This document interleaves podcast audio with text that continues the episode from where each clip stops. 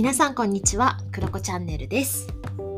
今日は、えー、昨日ですねお知らせした推しについて配信をしようと思います、えー、今回は、まあ、推し活といえばまあねあの私の界隈の コミュニティでは有名な Perfume 大好きな、えー、マッツーさんというですねあのフリーランスの先輩に来ていただきました、えー、マッツーさんは Perfume のねも好きだしの中でもね特にノッチがすごく好きでねあのよくね SNS とかでも投稿されてたりしていてで私は JO1 の、えー、ライブ配信がちょうど終わった時期だったんですけど、えマッツさんも Perfume のライブビューイングに朝4時から行かれたそうで、はい、なんかね、その話とかをちょっとしていたので、じゃあちょっと推しについて、もうこれは私たちに語らせてほしいということで、あの、聞いてくださる方をね、もう完全に置いていく形になるかもしれないんですけれども、まあ、何がね、Perfume の何が好きなのか、そして私は JO1 の何が好きなのか、そしてね、推しは私たちに何を教えてくれてるのか、みたいな話をね、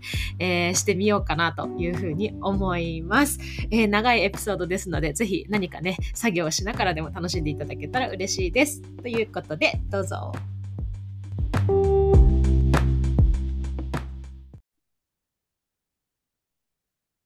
はい、ということで、あの、はい、はい、ゲストのマッツーさんにお越しくださいいただきました。よろしくお願いします。こんにちは。よろしくお願いします。はい。あのー、この回何も打ち合わせをせずに、始めていますけど、まあちょっとね、ね。我々だいぶ推し活が盛り上がっていたとこだったので、そうですね。はい、ちょっとき、記録にね、残しておこうということで、そうだね、音声配信をしていますが、はい、はい。マッツーさんの最近の推し活事情など、最新情報など。ん？昨日？昨日か、昨日の朝、昨日の朝4時に、新宿の、えー、新宿ピカデリーって映画館がで、Perfume のライブビューイングがあったんで、まあ、行ってきたと。ほうというのが、うん、あの、最新ですね。最新。うん、え、ちょっとまあ順を追って聞くと、うん、え、Perfume 歴何年ぐらいなんですか、うん、?Perfume 歴は、だけど、10、そう、だからちょうど10年だね。ちょうど10年。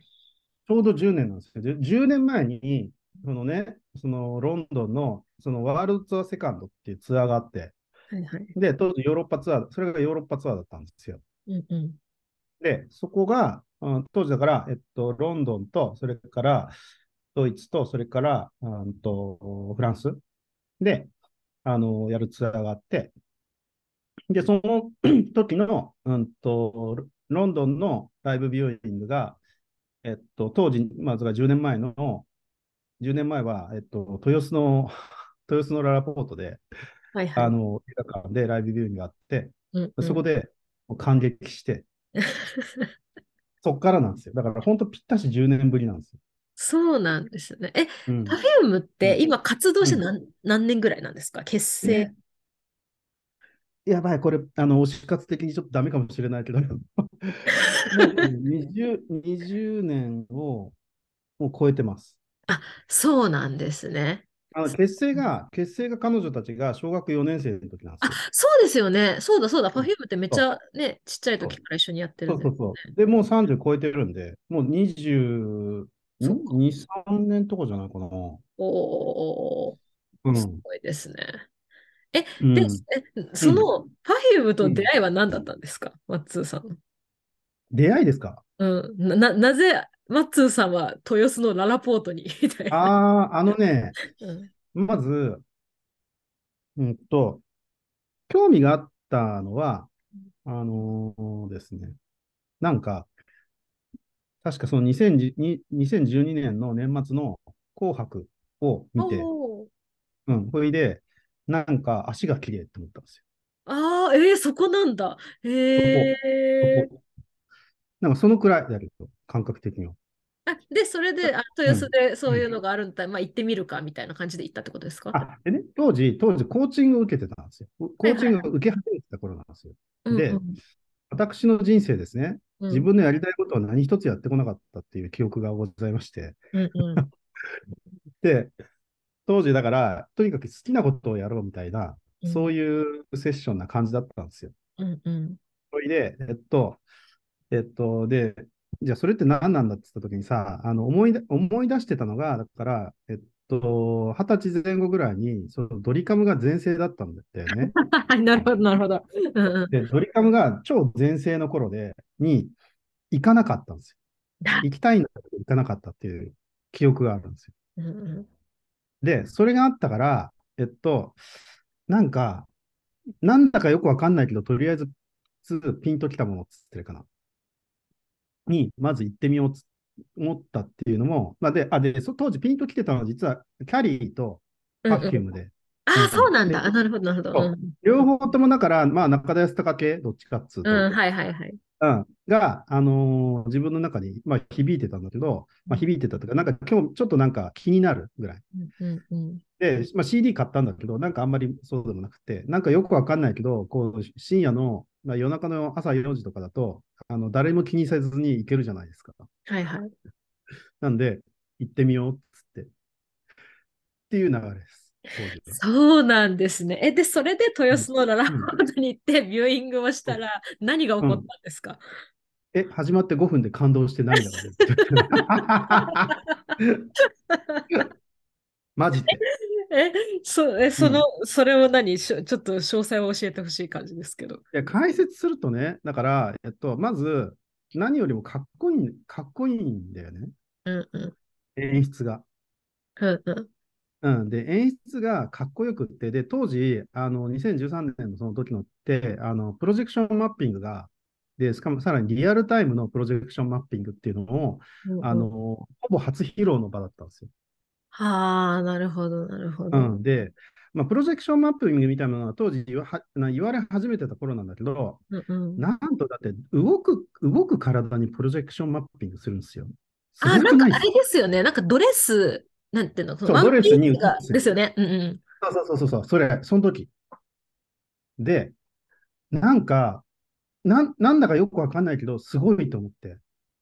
で、あと、あと、あの、何？あの、公演、あのさ、ライブビューイングとか見るとさ、あの、あの、何あの、DVD とかだとカットされちゃってる、なんか会場の雰囲気とかがやっぱりより伝わるんだよね。ああ、なるほどね、なるほどね。うん、で、なんか日本人の、まあなんか Perfume の、そのまあ10年前だから20代前半だよね。20代前半の子たちが、なんか、なんかヨーロッパで人を感激させてるって。なるほどね。なんだこれみたいな。で、しかもそこにはどうもテクノロジーがなんか使われてるらしいぞ。なんだこれみたいな。で、俺、俺、俺も一応 IT 系なんだけど何やってんだ？俺みたいな。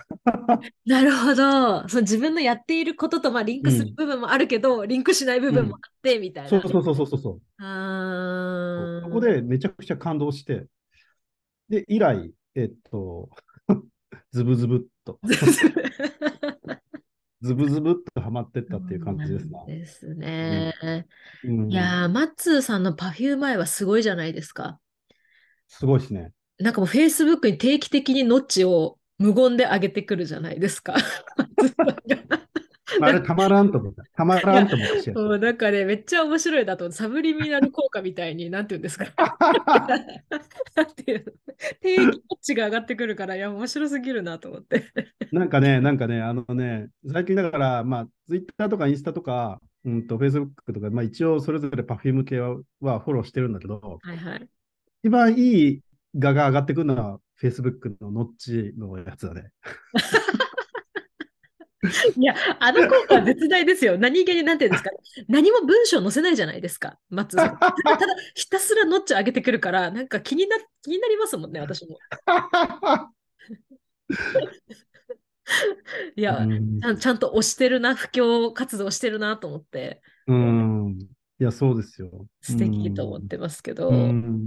うん、え、どうですか、10年押して。10年押してね、なんだろうな、味わい深いねっていう感じもあるかな。なんつったらかな。うんと、うん、なんかさ、やっぱさ、あの、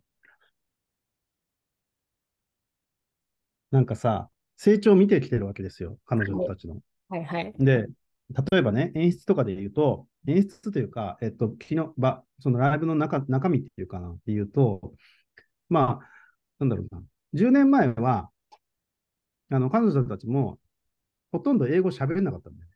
お昨日はめっちゃ英語でなんか喋ってて。そうなんですね。そう。そう。なんか、だから、あのね、海外公演は、本当英語を喋るようになった。ほう。うん、とか、うん。あとは何だろうな。うん。なんかね、あの演出に、その、あの、なんつったらテ、テクノロジーの演出に関しても、なんか、うん、なんかな、熟してきたなって感じ。ほうほうほう。え、そう、そう、もう、もう一声なんですか、熟してきた。あのね、だから、先進的なテクノロジーは使うんだよ。使うんだけれども、なんつったらいいかな。うんと、かこれね、多分ね、時代的なものもあるんだと思うんだけれども、うん、とっても、なんつったらいいかな、あの、2013年頃っていうのは、新しい技術っていうのがすごい使われ始めてる頃なんだよね。そのライブ演出において。うんうん、あの、そのプロジェクションマッピングとかもそうだし、うん、んとね、あと当時あったのが、そう、ドローンとかね。ああ、その、その時代の、なるほど、なるほど。ドローンを、だから、あの、ドローンので演出するみたいなことも、だからトライし始めてたのが、うん、多分2014、5年とかだと思うんだけどね。多分。だから、なんだろうな、なへとんがったテクノロジーが結構、すごい、なんつったらかな、使われ始めてたっていうのが、あったっていうのがあって、で、最近だと、どうなんだろうな。なんか思うに、その、バーチャル、で、パフュームってさ、やっぱさ、バーチャルとさ、リアルとの関係みたいなさ、やっぱそ、みたいなさ、要は、あいあのテクノロジーの、との、なんだろうな。やっぱ VR、バーチャルなそのパフュームとさ、まあリアルのパフュームみたいなさ、そういうなんかさ、そのミックスした演出みたいなのがさ、うんうん、結構やっぱさ、すごい多い、多いんだよね。うんうん、あの未来的な感じの演出っていうのが多いんだけどさ、うんうん、なんかさ、その辺もさ、うんともう、普通にな感じがするって言ったらいいかな。ああ、馴染んできてるみたいな感じ馴染んで、馴染馴染んでる。馴染んでる感じで、だから、そのライズマさんもどういうふうな感じでまあやっていくんだろうなって気もするけども、うん、やっぱりただなんかもう少しヒューマンな部分って言ったらいいかな。うん、うん。うん、だから、この、例えば、基本的に Perfume ってさ、あの、あの舞台に3人しか立たないっていうポリシーでやってたんだけど、うんうん、前回のツアーだと、なんか演出の、その、みきこ先生って演出をやってる人の、はいはい、とあのイレ、イレブンプレイってさ、そのダンス、うん、ダンス集団の人たちが、そこで、うん、まあ、黒子的な感じで踊るみたいな、ね。ああ、入ってきてるんですね。そうそうそう。そう。だから、あえてそういうふうのを入れてみたりとか、うんうん、なんかね、あの、なんつったらかな、その模索ぶりっつったらかな。うん。だから一時期だから、おそらくその2008年とかさ、あの、多分2007年とか、多分あの辺なんだろうと思う。あのポリリズムとかさ、うんうん、わかる？わかりますよ、わかりますよ。わかる？ポポリリズムの世界の、世界ってさ、もう少しなんつったらかな。あの、なんつったらかな。えっと、これからすごくテテクノロジーが入ってくるね、みたいな。あ、うん、わかるわかる。なんか私覚えてますもん。なんか、あ、なんか、うん、なんか新しいっていうか、みみ未来感みたいな。でしょ,、うん、でしょ？未来感みたいなのがすごい新しいっていう感じだったんだよね、あれ。うんうん、で多分それがすごい馴染んできたっていう感じはする。うん,、うん。で、細かい、例えばさ、その3年、4年ぐらい前に出てきたのが、おそらくあの普及し始めたのが、ライブの中でね、うん、あのさ、なんだっけ、ライトがさ、すごいあの直線で、直線で、わかるわかる。わかる？わかる？あの照明。あれレーザーのね。さ、うんうん、あ、だからレーザーじゃないのあれ。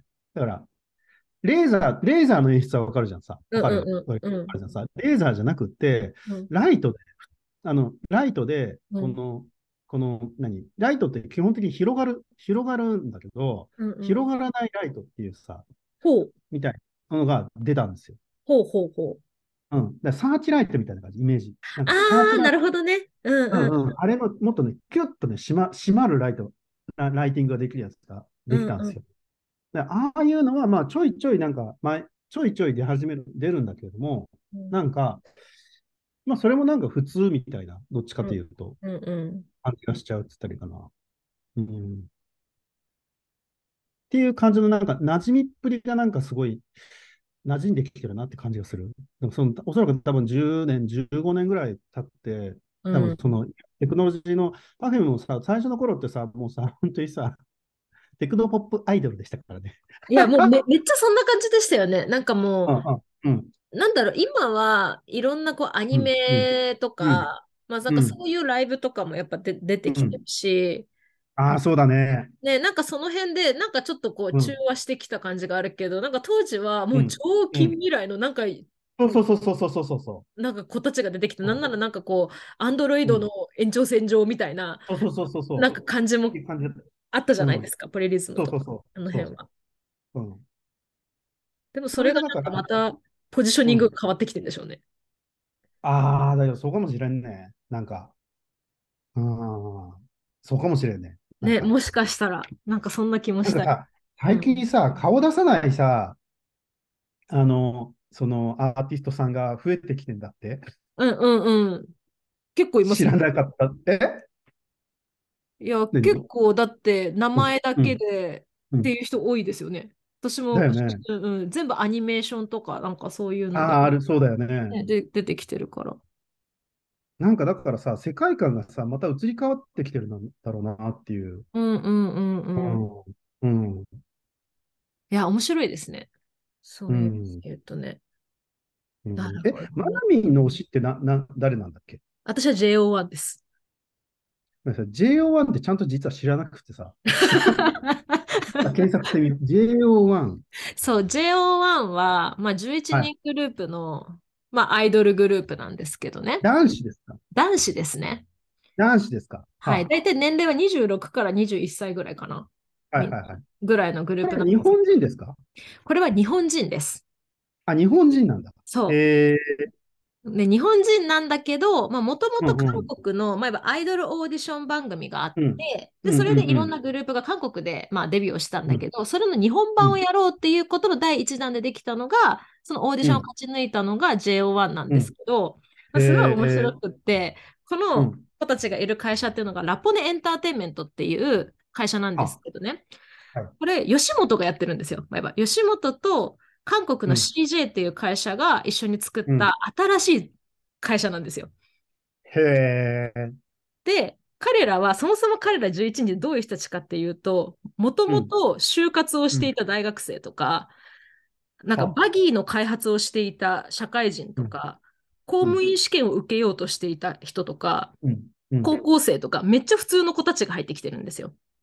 へえ。で、その子たちが本当にこれでいいのかなみたいな感じで、おオーディションを、まあ、最後に望みをかけてうんうん。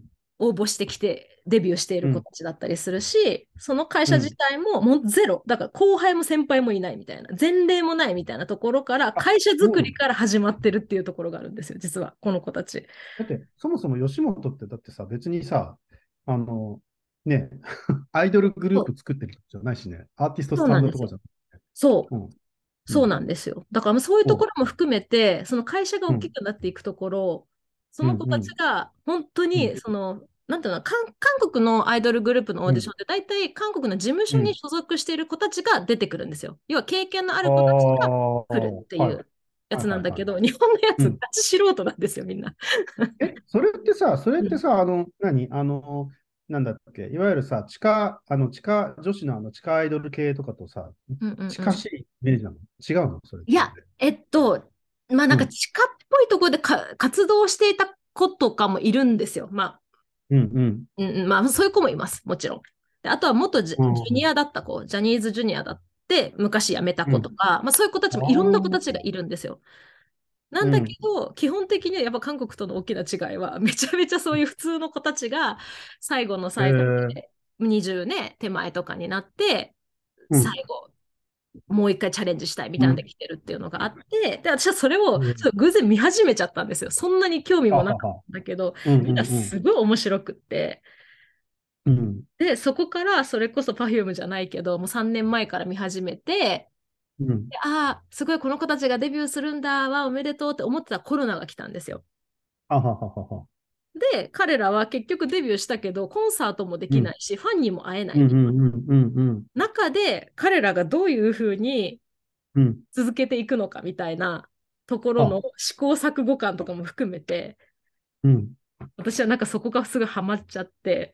なるほど。もうとにかくもう工夫しまくるわけですよ。会社もだってゼロからだしみたいな。前例はないし、コロナもみたいな。そういうことか。そう。で、そういうのでハマっていったら、それこそ私も今週、うん、先週か、あの、ライブビューイングっていうか、配信がストリーミングがであって、はいはいはいはい。で、まあそういうので参加してるんですけど、結構だから、うんうん、リアルでコンサートができないから、ストリーミングでやるっていうことを結構たくさんやって、で、ファンも見ながら、こう、うん、なんていうんですか、画面の右側にチャット欄が出てくるんですよ。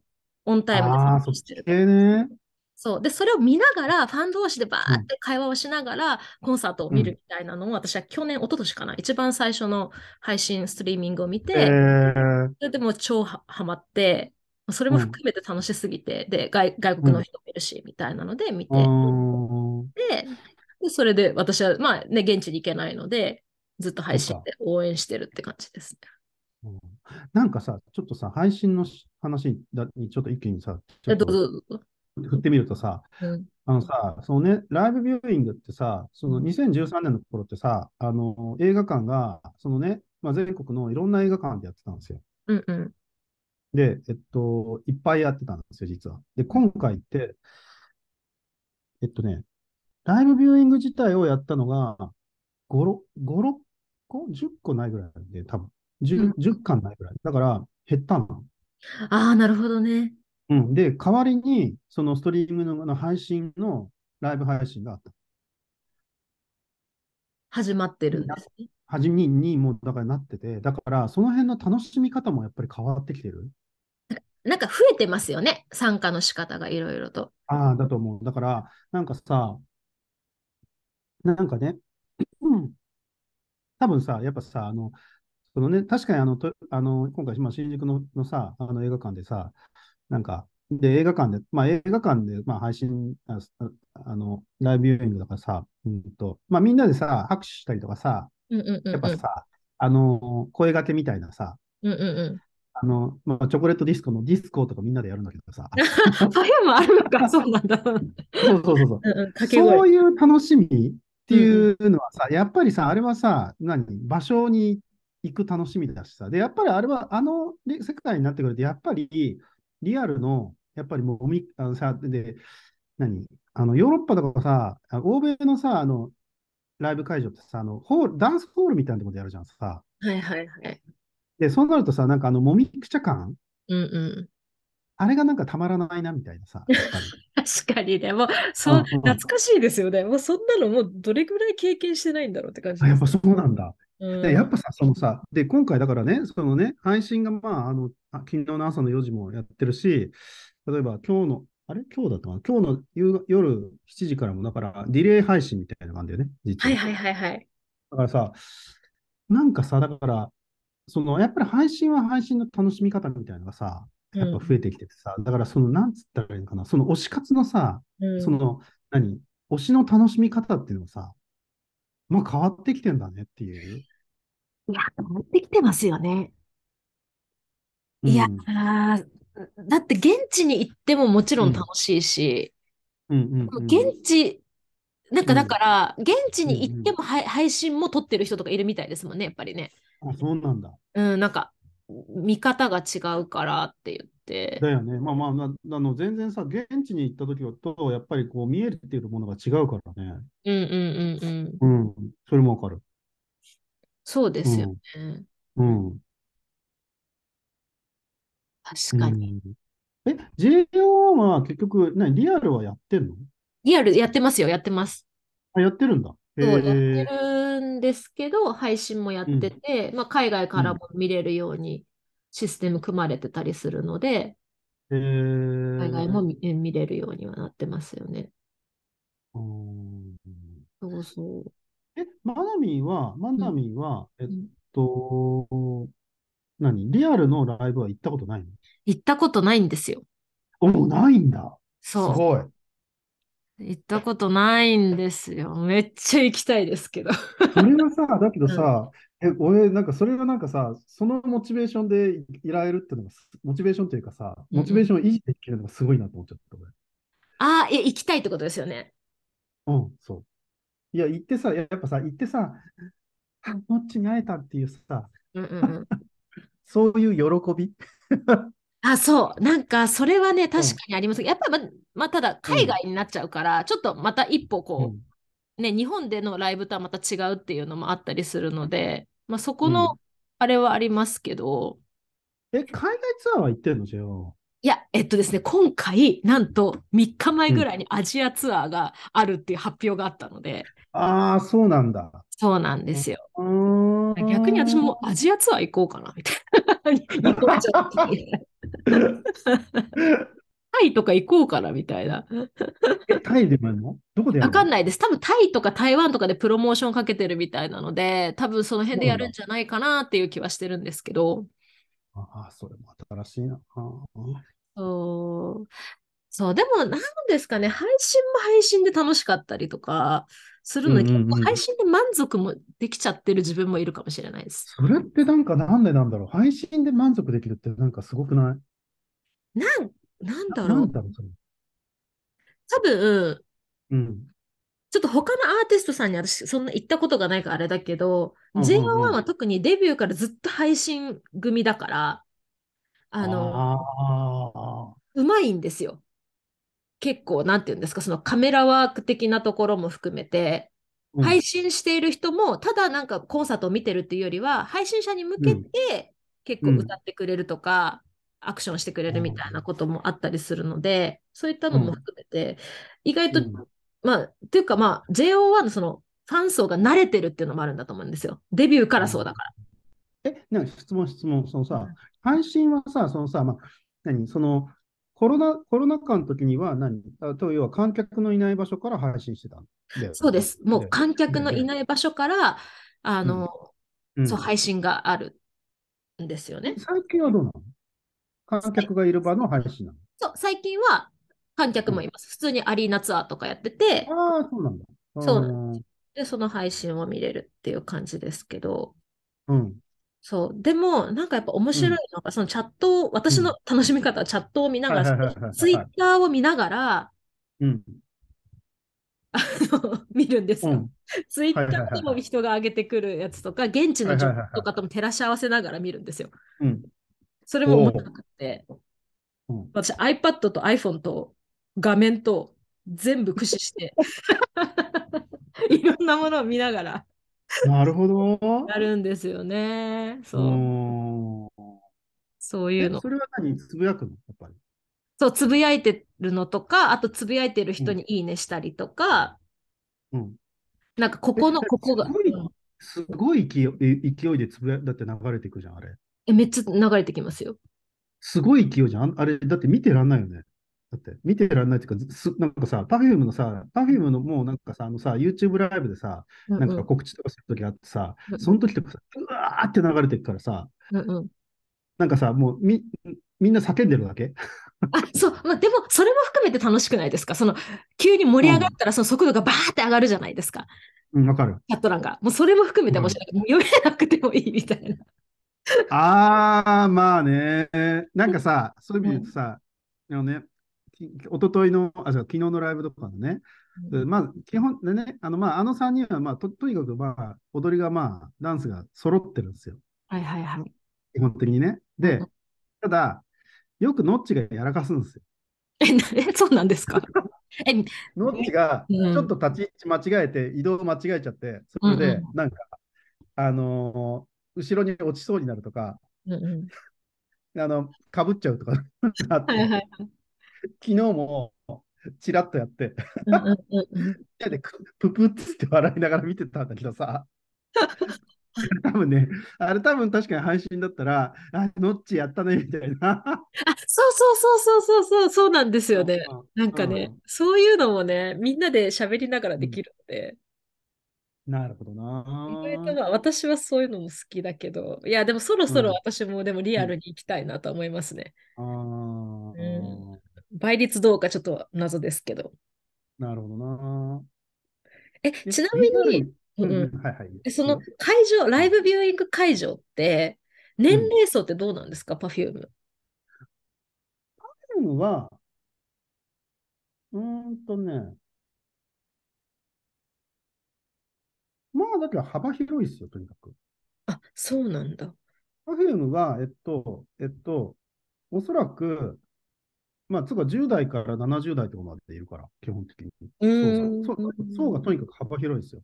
で、ただ、なんだろうな、やっぱさ、あの、あの、なんかさ、なんだろう。やっぱあの、前さ、あの、サカナクション行ったんだよね。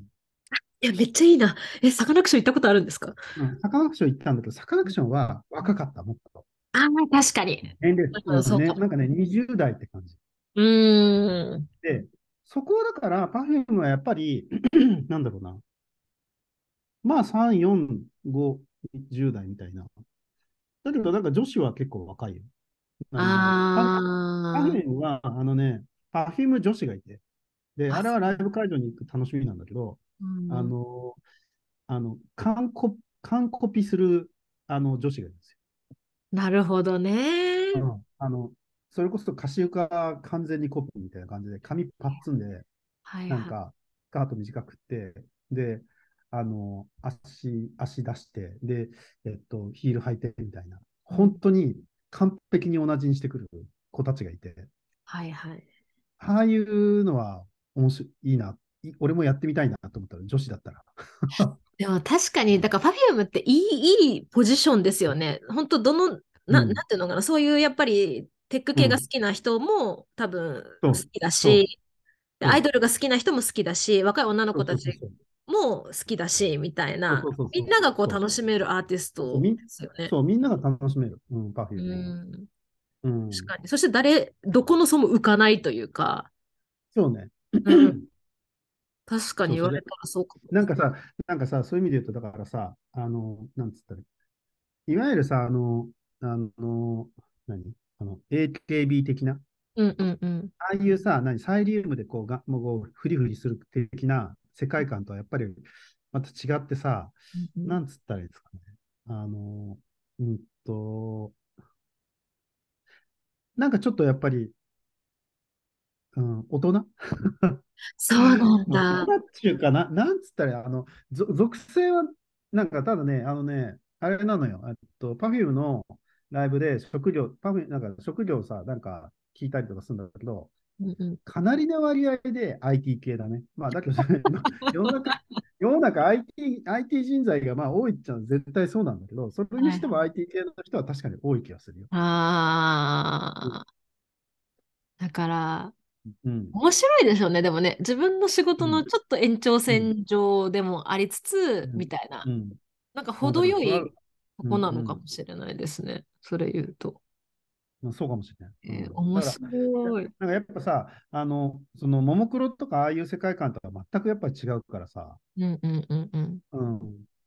うん、え、でもなんかそういう層がまあライブビューイングに来てて、その掛け声とかみんな覚えてきます、あれはみんな覚えてるよ。え、すごいね。そうなんだ。あれはみんな覚えてる。みんそれはね、あの、覚えてる覚えてる。あの、ね、皆さんやっぱり常連が多いですから。へ えそうなんだ。そこはちゃんとしてるんだな。うん。いやー、そうなんですね。やっぱサインとかがないから、その辺はもう少し自由かもよ。ああ。なんかさ、あのさ、サイリウムとかのなんかやつとか使ってるやあの、なんだろう、ところとかださ、色とかさ、決めたりするんでしょ？え、サイリウムとペンラは一緒ですか、俺もそこよく分かってない？あのほら、サイリウム、わかんない。私の中での定義は、サイリウムは、あのオタクの人たちが持ってる棒スティックのやつそうそうそうそうそうで、ペンライトは、あの、それぞれのグループの、うん、なんかスティック。スティック、なんていうの？なんか、明かりがつくやつ、うん。デコレーションしてあるやつみたいな感じですけど、なんか、最近のアイドル系のやつは結構高機能でめっちゃ高いんですよね。あのペンライトも5000円、6000円するんですけど。そうなんだ。そう。で、Bluetooth が入ってて、で、会場で Bluetooth で接続しておくと、うん、その曲に合わせて、もうペンライトが勝手に変わるんですよ、色が。はいはいはい。あるね、あるあるある。そうそうそうそう。だから、まあなんか変えなきゃいけないというわけでもないけど、うん。まあその推しの色に変えるっていうのはありますよね。そうだよね。うん。え、JO1 はペ、あのー、そのサイリウム系なの？はい。あの、ていうか、まあみんなペンペンライトがあるんですよ、ね。ペンライトまあ、ブラックピンクとかもそうだし、うん、TWICE とかみんなありますよね。やっぱり。え、それは何？その、その、その推しアイドルごとのペンライトが存在するってこと？はい、そうです。ええー、そうなんだ。そうなんです。そうなんです。で、私がそう、リアルのライブに行かない理由の一個の理由は、そのペンライトが買えないっていうのがあって、どうしても、あの、もう売り切れてるんです。あ、そういうこと？そう。で、やっぱり、行くならね、ペンラを持っていかないと、私はなんか ペンラを持たずして、推しの前には立てないなと思ってる自分も、なるほど、そういうことか。そう、それもあったりするんですけど、うん。そう、でもまあなんか、最近はそういう Bluetooth ってね、なんか面白いらしいっていうのは聞きましたけど。そうだよね。あれ、それは知ってる知ってる。なんかそれ、それもだけどね、それこそあれだよ。だから、5、6年前かな。うん。5、6年前に、なんだろう、その、ライズマさんが、さらに、それをリモートの場も含めて、同時に光らせるみたいな。そういう演出とかだったんです確か。確か5、6年ぐらいだったもんな。うん。えー、すごいですね。リモートもできるのは、え、それすごい。リモートもね、うん、なんかね、それね、あんと、なんかね、えっとね、確か紅白の演出だったんだよね。確か。確か。うん、えー、めっちゃいいですね。うん、え、うん、できんのかな、JO1 も。私、それ考えたことなかった。どうかな？あのね、リモート、ああ、どうかな。まあ、だけどテ、テック的に言えば別にできそうだよね。うん。テック的に言えば、だってさ、あの、何？そのロジック組んでさ、うんうん、やればいい話だからね。まあ、確かに確かに。うん。できやろうと思ってできると思う。多分難しくない気がする。ああ。うん。あ、それは楽しいね。それを持ちながら、うん、配信見れたら最高ですよね。あ、そうそうそうそうそうそう。うん、それで会場とさ、ディレイ配信、ディレイがない中でさ、うんうん、それでリアルタイムでさ、光ってたらさ、うん、ちょっと楽しくない？いや、それはもう最高ですよね。いや、もうそれは最高、本当に。いいですね、ワクワクします。にんまりしちゃいますね。うん え、でもどうですか？まあちょっと今配信とかの話になりましたけど、はいはいはい、あの、Perfume を推しててよかったことというか、うん、なんか推しは何を私たちにくれてるんだろうみたいな。あなんすかね、やっぱり人生を鮮やかに。うん。あとなんだろうね。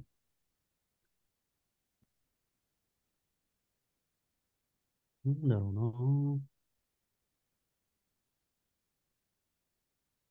な。なんか逃げじゃない気がするんだよね。ん？わかる？逃げじゃない気がするんだよね。なんか、うんうんうん。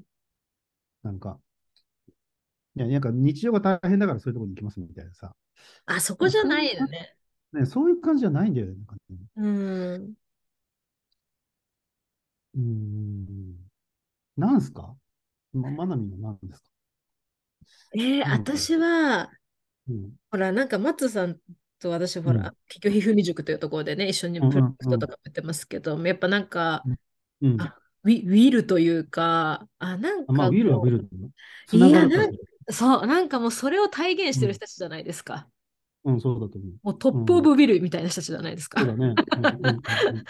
それを表現しきってるっていうところを見ていると、うん。うん、あなんか自分もなんか頑張りたいなって、やっぱ、まあ、普通に初心に戻るというか。うん、それはあるね。うん。で、私の場合はその JO1 が年齢的になんか21から26だから、うんうん、私がちょうどカナダに来た年齢じゃないですか。うん、ああ。子たちなので、なんかそれを見てると自分が初心に戻れるっていうのもあるし。あそうだし、やっぱりまあ彼らの場合はすごい初めてなことを試行錯誤してやっている姿を見ると、うん、励まされるというか、うん、なるほど。そういったところだったり、まあ、シンプルにあとはそのマッツさんの話じゃないけど、うん、私も結構学生時代が忙しい学生時代だったので、なんかこう好きなアイドルキャッキャみたいなことができなかったので、それがやっぱ今できる余裕があるっていうのもあるから、今それを自分が楽しめるね自分で、あり、まあ、お金もあるので、社会人になってね、いい年になったので、そういう若者たちを応援したいっていう 気持ちもありつつ、っていうところかな。なるほどな、まあ、シンプルになんか頑張ろうと思いますよね、なんか。ああ。なんだろうな。私は。なるほど。なんかね、いや、なんか、なんなんなんとなくそうだなっていう気もするし、気もするんだけど、うん、なんか、俺何なんだろうな。うん。なんか確かに頑張ろうっていう気分にはなるな。うん。なんだろうな、俺。ままだなんかある気がするな。なんだろうな。どうな、なんだろうまあ人によるんだろうな、でもな。うん。いや、なんかね、ちょっとこれパッとさ、出てきたのさ、うん、なんかさ、そうそう。あ、ごめん、ちょっと一瞬、一瞬、ちょっとピッピッてを止めてくるね。はいはいはいはいはい。はい。いや、なんかさ、うんと、水曜日のカンパネラがさ、うんうん、あのー、まあ、今の水曜日のカンカンパネラじゃなくて、コムアイの時代のやつなんだけどさ、はいはいはい、コムアイの頃さ、見に行ってさ、やっぱ思ったのはさ、まあ、なんか、また面白いなって言ったらいいかな。おしなんかおただね、まあ、あのそこまでハマってなかったから、うんうん、推し推し活っていうほどの推し活まではたどり着いてないんだけど、多分、カンパネラは。なんかさ、うん、これもありなんだ、みたいな。あ何言ってるかっていうと、Perfume ってどっちかっていうと夢を叶える型なんですよ。うんうんうん。要はさ、その 10, 10歳の頃からね、うんうん、だったらそれこそさ、なんかノッチの作文とか YouTube に載ってるんですよ。うんうん、もうもう涙で泣けてくるんだけどさ、あれ。ノッチ作文でって誰かみんな検索してね。みんなみんな検索してね。で、ノッチの作文とか見ると、もうね、たまらんっていう感じの、まあ、だけど本当に夢を追いかけてる方なんですよ。うんうん、で、それでまあ、本当に頑張って、まあ、今の状態に、まあ、たどり着いてるみたいな話があるんだけどさ、あの水曜日のカンパネラはさ、あんまそんな感じじゃないんだよね。え、どういう感じですか？あのね、なんだかよくわかんないんだけど、その、そのコムアイが学生の頃に、多分その SF、あれ？コムアイって確か大学院って言ってたと思うんだけどさ、慶応のなんか確か大学院って言ってたのかな、うん、あの、あれか、あれ言ってなかったかな？あの、まあまあ学生の頃からね、になんかデビューして、なんかそれまたこれも残ってるんだけど、渋谷でさ、あのあのカラオケ、あの、何、手持ちカラオケみたいなやつでさ、うん、音楽流しながら、なんか歌ってるみたいなさ、渋谷、いやセンター街をね、を歩くみたいなことをさ、っていうのが残ってるんですよ。ほうほう。それで、要はさ、ゲリラライブ的なやつね。うん。みたいなので残ってて、で、それから2年ぐらいで、その、海外、海外行っちゃったりとかしてるんだよね。あー、つ、なんていうのかな。うん、パフュームは本当に地道な努力というか、積み重ね、そうそうそう、石の上にも3年みたいな、そんな感じと。うん、で、水曜日の前はね、うん、は雑。なん。か、たどり着いちゃった、流れ着いちゃった系。なん。か、なん。か、なん。か、いきなり抜けてきますね、みたいな、そん。な感じ。しかも、しかもなん。か、この間見たらもうやめてるし、みたいな。やめて今子供産ん。で、みたいな。あ、なるほど、みたいなさ。アフリカで出産するみたいなね。そうそうそう。なんかだから、なんつったのかな。その時代的なのかもしれないけど、この間の自由さみたいなさ。はいはいはい。なんだ、多分こだわってないと思うんだよね、彼女ね。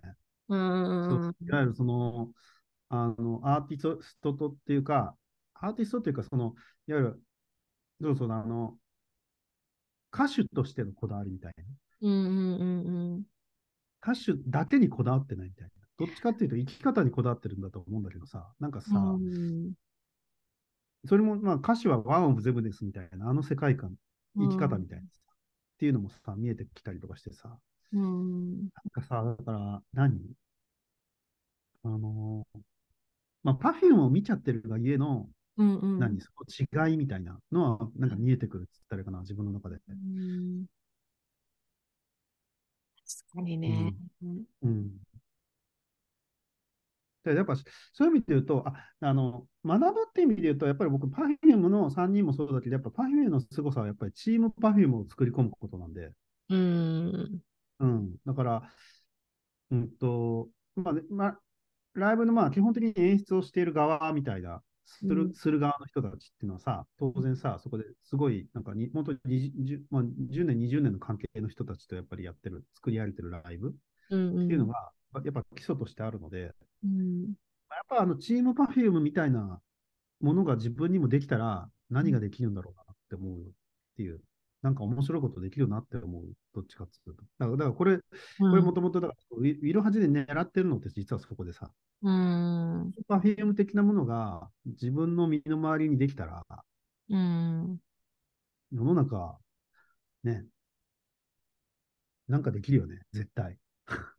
いや、それはなんかた多分そのパフェームとはちょっと質が違うけど、うん、やっぱ JO1 とか見てても、うん、やっぱり彼らが作るものだったりだとか、そのチームとか、うん、そのチームチームビルディング的なところとか、なんかこう、あ、自分が、みたいな、別に自分がアイドルになるわけではないけど、自分がじゃあプロジェクトするとかってなった時に、どういうふうに考えるかなとか、だよね。やっぱね、なんかそれは私も 目で見ちゃうかなって思います。うんうんうん、でそこが教えてくれるとまあもちろん私たちが見てるのってすごく一部であって、うん、全部が見えてるわけではないんだけど、まあね。うん、でもすごくそこから言葉にされてないものだし表でアーティストとして表現してるところではないけど、学ぶところはすごくたくさんあるなと思ってだからそういう意味も含めて頑張ろうと思うというか。ああ、それはね、あだからそうそう、俺だからさ、あのさ、うんと、そうそう、あの、パフュームのさ、そのワールドツアーセカンド、あ、さ、サードね、ササードのドキュメンタリー映画があるんですよ。ほうほうほう。それはね、あの、そのツアーの裏側を、の、あの、ドキュメンタリー映画なんだけど、うんうん、あれとか見るとね、さすがプロって感じですよ。うん、そうだよね。うん。だから、あ、プロの世界だよなってやっぱ思うし、うん、だから自分もだから何かやるときに本当プロたるものはこうだよねみたいにふうにやっぱりしそのやっぱり仕事をする人としての尊敬みたいなさ、うん、フィアに。やっぱプロってプロってこうあるべきだよねみたいな。ところが、すごいなんかね、あの、学ぶべき存在ではあるよね。うん。うん。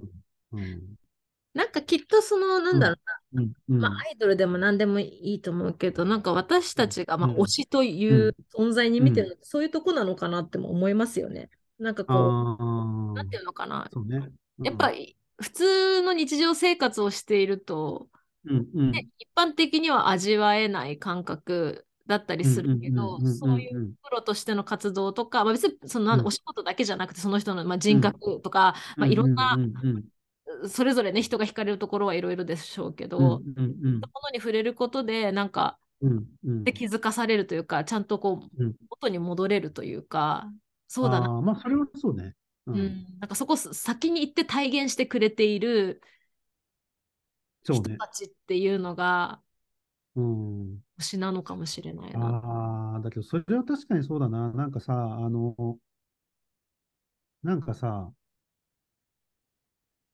うん、あいい、それいいね。今の話いいね。なんかさ、うんと、ここだってのを見せてくれてるって言ったらかな。で、それを、うん、そうそうそうそう。うん、だから、それってやっぱ本当信じる力なんだよね、あれ。だから信じる力まあ、ただやっぱり迷いは当然出るんだけど、で、そういう迷いもちらっと見えてくるのもまた、それもまあ面白いんだけど、だけど信じる力みたいなさ、例えばさ、なんかさ、それこそライブ会場でさ、これはまあだから、絶対 DVD とかには載らないやつなんだけど、なんかさ、MC でノッチがさ、なんか、やっぱりなんかやってると、なんか、あの、あれはダメだ、これはダメだっていうふうに言われることがある。うんうんうんうん、だけど、それはそうじゃなくてっていうので、なんか突き通すんだみたいなことをなんか、まあそ、そんな言い方は確かしなかったけど、ノッチだからさ。だけど、やっぱさ、なんかそういう、なんか言われたってめげそうになるけど、だけど、それをそこを貫き通していくところみたいなさ。うんなんかやっぱそういうのってさ、学ぶべきところだなって思うね。なんか信じてないとそんなのできないしさ。うん。折れようと思えばいくらでも折れれる折れれるからね。うん。うん、そうですよね。で、なんかその先にやっぱりそれがライブだったりだとか作品だったりで表現しき切ってるっていうか、その時のそのチームのグループのベストとして表現しきってるものが見れた時に、やっぱりファンはすごく、あ、押しててよかったなって思うし、うん、そうね。うん、刺激をもらうし、みたいな感じなんだろうな。なんかさ、さらにさ、俺さ、だからさ、うん、ね、そのね、しかもさっきのさ、ワールドササードのドキュメンタリーとか見てるとさ、本当開始30分前にチューニングしてんだよ、あの人たち。えー、しかもだってそこにまた曲目追加とかしちゃうんだよ。えすごいですね。すごいよ。だから、さ開始、だから、セットリストってさ、通常だったらそんなのさ、変えないと思うんだけど、うん、ツアーのために変えるし、ツアーの、なんか、ツアーの中で変えるし、うん、中で変えるし、さらにその中で、その、なんだろうな、あの、直前にも変えるっていうさ。うんだからさ、そのこだわりってやっぱ、なんつったらいいかな。あの、なんか決まったものを単にやってるだけじゃないんだよねっていう、あの感じとかっていうのが、すごい、なんつったらいいかな。あの印象深かったっつったらかな、 Perfume に関して言うと。いや、それって本人たちもだけど、やっぱりそのチームですよね。チーム Perfume として、それみんなが答えるぞっていう、答えられるし、答えるぞっていう。いや、なんかその、そこのね、シーンのやりとりとかもね、ライブそのやつドキュメンタリーに残ってるんだけどさ、なんかね、そのの、あの、あーちゃんがさ、やっぱあそこの曲の後にもう一曲これ入れた方がいいと思うんだけど、どうかな、どうかな、どうかな、みたいな感じでさ、言っててさ、それで、その監督がさ、まあ、じゃあとにかく一回やってみ、一回とにかくまずお試しでやってみ、あ、違う、いや違う違う、そその前だ。なんかまず、そもそもだけど、こんな直前だからちょっと難しいよね、ねえねえみたいな感じで、なんか別のスタッフの人に言ったら、うーん、難しいかもしれませんけど、みたいな、どうみたいな感じで、だけど結局、やってみますけど、ややってみようかなみたいな感じでさ、やってみてもいいですよみたいな感じでスタッフが言える関係。うんうんうんうん、直前だよ、直前で。で、やって、で、リハやってみて、いけいけそうだっつって、そのまま突っ込むみたいなさ。いや、やっぱさ、あの関係ってすごいなと思うよ、本当直前だよ、直前。本当。いやー、うん、なんかそんなの見ちゃうとライブとか最高ですよね、うん、なんかもう。最高っすよ、最高、本当に。で、絞り出して、ここに表現してくれてるって思うと。そうそうそうそうそうそう。きますよね。うん、そう、そうなるとさ、いやー、たまらんねって。昨日のだから、違う、昨日の朝のセットリストとか見もう最初もだから、あの聞聞きながら、ああ、ここで、ああ、ここ来るね、みたいなさ、やっぱさ、その何、あのね、特に海外だとやっぱさ、その英語の曲が受けたりするのと、あとポリリズムがやっぱり結構その最初のさ、頃に流行ったっていうのもやっぱあって、そのポリリズムをどこに入れるかみたいなのでさ、そのそのさ、場面のも、やっぱ場面の盛り上げをどう作っていくかみたいなのがあったんだよね。うんうんうん、その辺がやっぱさ、セットリストの作り方見ててもさ、あ面白いなって。あ思いますよ、本当に。うん、いやー、いいですね。いや、お推しはね、いいよ。本当に。いいね、うん、たまらん。たまらん。たまらん。た いやもうね、推し活をするためにお仕事頑張ろうって思いますもん、うん、私。まあそうね。うん、今日も頑張ろうって、本当に思う。そうだね。うん。本当に、本当にそうだ。それはそうだ。うん、基本的にだってそれだってさ、ライブのスケジュールとかだって俺だって、もういつも楽しみにしちゃってるもん。うん、ね。うん、え、まさみは、あの、あれですか？あの、ファンクラブ入ってるんですか？はい、もちろんです。あ、もちろんですね。あ、もちろんです。まあ、そうですね、いや、もう、はい、それはもちろん。あ、そうですよね。そりゃそうですね。そう。でも前話したと思うんですけど、やっぱり私そんなにたくさんファンクラブに入ったことないけど、うん、母が結構いろんなファンクラブに入ってたので見てたんですけど、うんうんうん、やっぱ最近って面白いですよね。なんかこう、ファンクラブの中で音声配信があるんですよ、JO1 の。ああ、はいはいはい。そういうのがあったりだとか、なんか、なんていうんですか、そのメンバーカードみたいなのもデジタルで配信されて、なんか毎回更新されるんですよ。うんうんうんうん、なんかそういうのとかも、あ、今こういう感じなんだなと思って、うんうんうんうん、システム的にも面白いなと思って見てたりしますけど。うん、新しい。ね、うん。そうね。Perfume も確かに、あの、その、会員限定サイトの中で、その、なんか、だらっと喋る。喋る。うん、だだらっと喋るラジオ。あの、あの、あの3人ラジオ好きなのよ。あ、そうなんですね。そう、ラジオ好きなの。だから、あの、くっちゃべってるやつはあるんですよ。もうそれもたまらん。いや、いいですよね。あの、ファンクラブってやっぱあれがいいと思う、私は。うん、うん。本当に。うん。なんかファンクラブってほら、昔はこう、チケットを取るために入るみたいな。そうだね。価値観だったと思うんですけど、うんうん、いや、なんかもうね、今、今、めっちゃ面白いですよね。そういうのも。なんか、だからそ、その辺のやっぱさ、その、いわゆるファンとのさ、コミュニケーションの仕方みたいなのをさ、もともとね、確かにパフュームもそんなに密じゃなかったんだよね。おそのファンとの関係っていうのがさ、うんうんうん、多分まあ、のまあ、出たての頃とは違うはじゃなくて、俺が入ったその2013年当時はもう超メジャーになってたからさ、うんうん、そんなになんかさ、密な感じがなかったんだけど、やっぱさ、そのファンコミュニケーションをどういうふうにやっていくのかみたいなのでさ、最近だからさ、あと、まあ、ファンクラブのそのサイトもあるけど、最近だとさ、その3人がさ、インスタ始めてたりとかさ、うんうん、でああーちゃんがひたすらなんかこう、あの、インスタライブしてるみたいなさ、なんかそういうのとかもさ、まあ、ああいうのああいうのもいいよね、みたいな。うん。確かにね、インスタライブとかね、ありますよね。うん、そうそう。確かに。うん。なんか近くなりましたよね、うん、そういう意味。近くなった、近くなっただから。うん、うん。なんか遠い存じゃじゃないねって感じがする。そうですね。うん、うん。確かに。うん変わってきてるだろうな。うん、なんか全然、なんか、うんうん、いや、もちろん遠い存在はあるんだけど。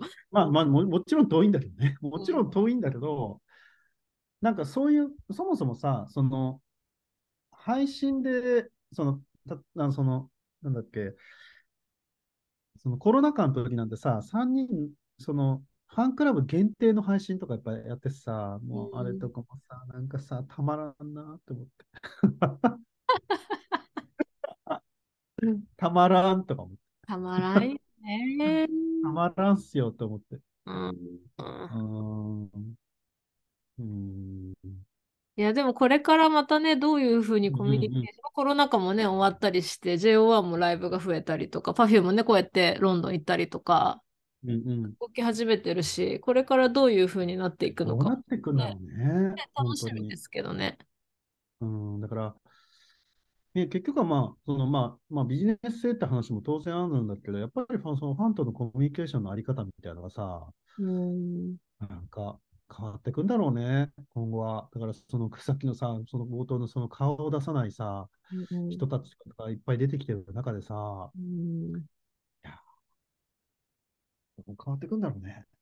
どうなっていくんでしょうね。本当。いや、楽しみですね。楽しみですよ、本当。うん。これから Perfume ってどうなるんだろうなってのもすごい興味がある。ああ、いい質問ですね。まあ、彼女たちも何気にいいお年ですからね。もうそうそうそう。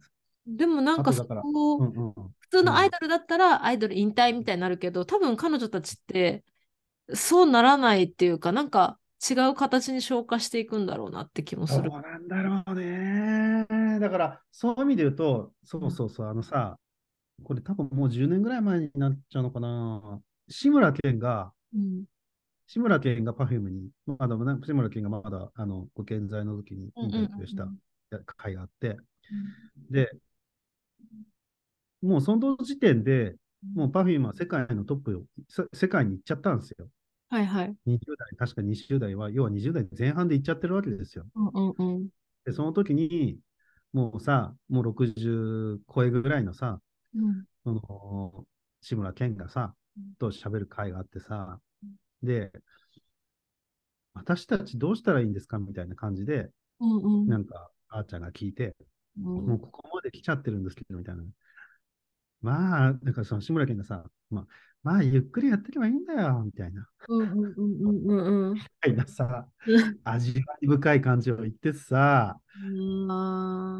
いやー、だからさ、その形を変えてっていうのはさ、本当そうなんだろうなって思うよね。ねえ、なんかそうあってほしいっていう多分、このアイドルを推してる 我々の願望も含めてだとは思うんですけど、まあね。あの普通の音楽バンドとかではないじゃないですか。一応アイドルものって。うんうんうん、そこの、うん、なんて言うんですかね。うんうんうんうまくこう年齢上がっていく人たちもいれば、やっぱり解散というような形になる人たちもいるから、ね、うんまあ、そこはね、結構推してる身としてはどうなっていくんだろうって気になるところではありますけど。いや気になりますよ。まあ、特に Perfume は女子ですから。うん。やっぱり。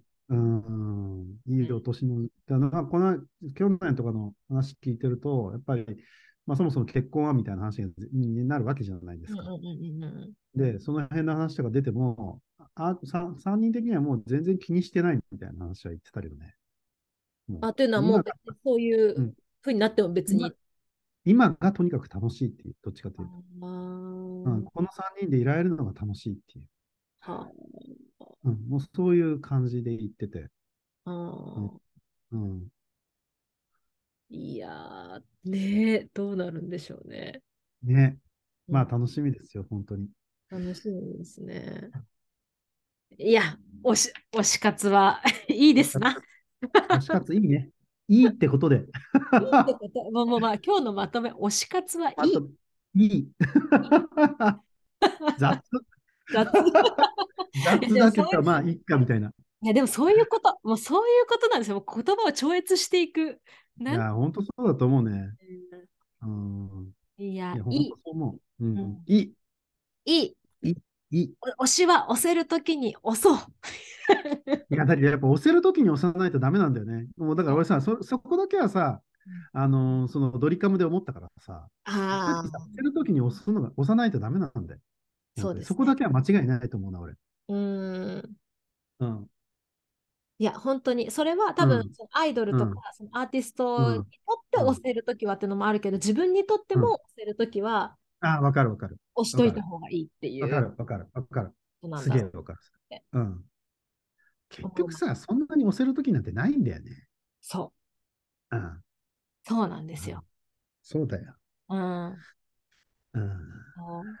いや、なんか、あとはこう、なんていうんですか、うん、私は年齢的にも、うん、普通は30、ね、後半に入ってきて、うん、アイドル、しかも20代のアイドル好きっていうのは、なんか、やっぱり、昔はなんかちょっと、え？みたいな、え、大丈夫？この人？みたいな。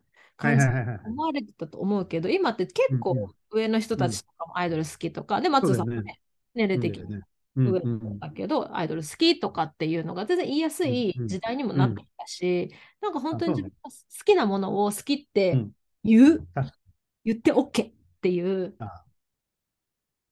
環境ね、大事だし、なんか私はそうなれて、この年で、よかったなってすごい思います。いいね。うん。いいね。なんか、うん。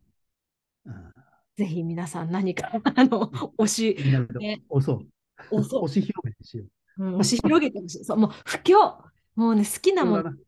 何がどこが好きなのかってちゃんとね、あの伝わるかは別として布教活動をしていくのはすごい大事だと思います。そうだね。そうだね。うん、そんな気がします。はい、いや、楽しかった。いや、楽しかった。突然お呼び立てしましたけど。いえいえ、ありがとうございます。ありがとうございました。はい、はい、ということで、はい、今日はゲストに松さんでした。ありがとうございました。はい、ありがとうございました。はい。